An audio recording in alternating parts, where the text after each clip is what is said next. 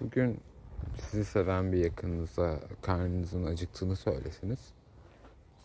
Hemen elinden geleni yapar bu açlığınızı gidermek için ki hele bizim kültürümüzde siz söylemeden de bunu sorarlar.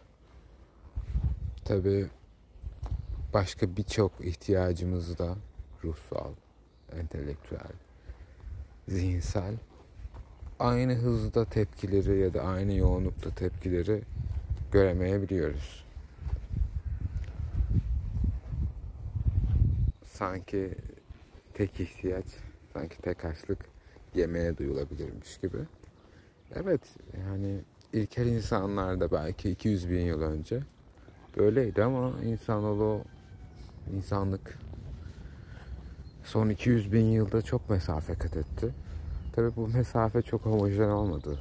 Bazı insanlar hala o zamanki yerde kalmayı tercih etti. Sadece yemekle, sadece belki cinsellikle tatmin olabiliyorlar. Tatmin olabilmeye devam ettiler. Başka sosyal ya da entelektüel ihtiyaçları olmuyor. Ve bu şekilde mutlular göründüğü üzere. Aslında burada bir doğru tercih ya da yanlış tercih olarak ayırmak çok da doğru olmasa gerek. Çünkü bu bir tercih. Ve aslında bireysel bir tercih. Tabii toplum olarak toplumda en azından entelektüel seviyede bir şeyler anlatan insanlar olarak herkes e, toplumun genelinin kendi tercihlerini yapması gerektiğini söylüyor. Ve insanlığın gelişebilmesi için daha çok bilgiye, daha çok bilime ihtiyacı olduğunu söylüyor. Ama bu, bu da bir fikirden ibaret.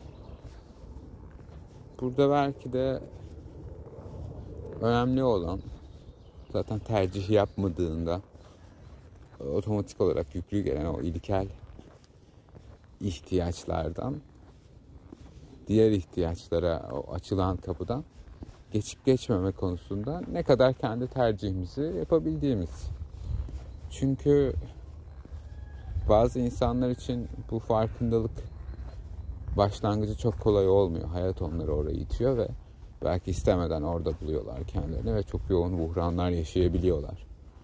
Ee, bazı insanlar işte gül oynaya geçiyorlar o kapıdan ama o kapıdan geçmenin de tabii böyle bir bedeli oluyor.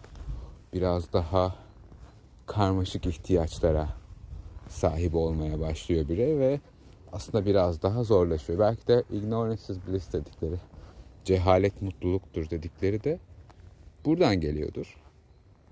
Ama öte tarafta da tabii ağaçların sadece ağaç, kuşların sadece kış gökyüzünün sadece gökyüzü olmadığı bir dünyaya açılan bir kapı var.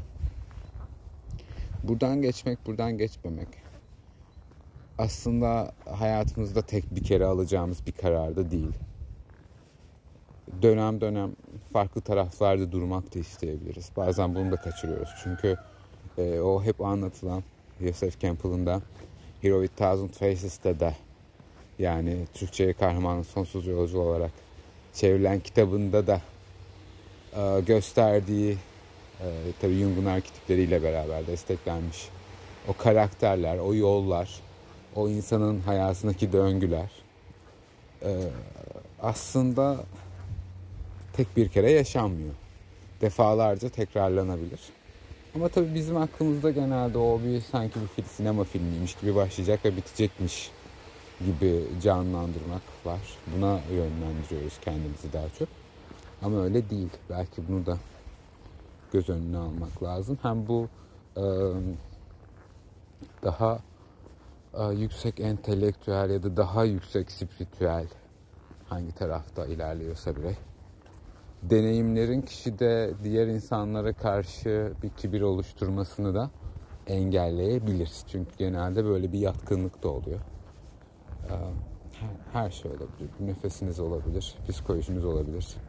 Herhangi bir noktamızda daha güçlü bir bağ kurduğumuzda kurmayanlardan biraz daha önemli görmeye yatkınlığı oluyor bireyin ama bunun bir dönemi olduğunu, sizin de sanki bunları hiç görmemiş, bilmemiş gibi davranabileceğinizi göz önünde bulundurursanız ve böyle davrandığınızda kendinizi gözlemlerseniz, buna şahitlik de ederseniz e, kendinizi bu anlamda eleştirebilir ve anlayabilirseniz aslında diğer insanlara karşı da bu üstten bakma biraz azalacaktır. Ama e, o da tekrar artıp azalabilen bir şey olabilir. Bu noktada belki temelde ne seçiyor olursak olalım, ne zaman seçiyor olursak olalım, bunların hepsinin tercihlerden ibaret olduğunu ve aslında dönemsel olduğunu, yani her şeyin temelde geçici olduğunu kendimize hatırlatırsak bu yolculuklarda bazen tünelin sonundaki ışığın gözükmediği labirentlerde yolumuzu bulmada en azından kaybolduğumuzda da çok panik olmamada bize yardımcı olabilir diye düşünüyorum. İyi günler diliyorum.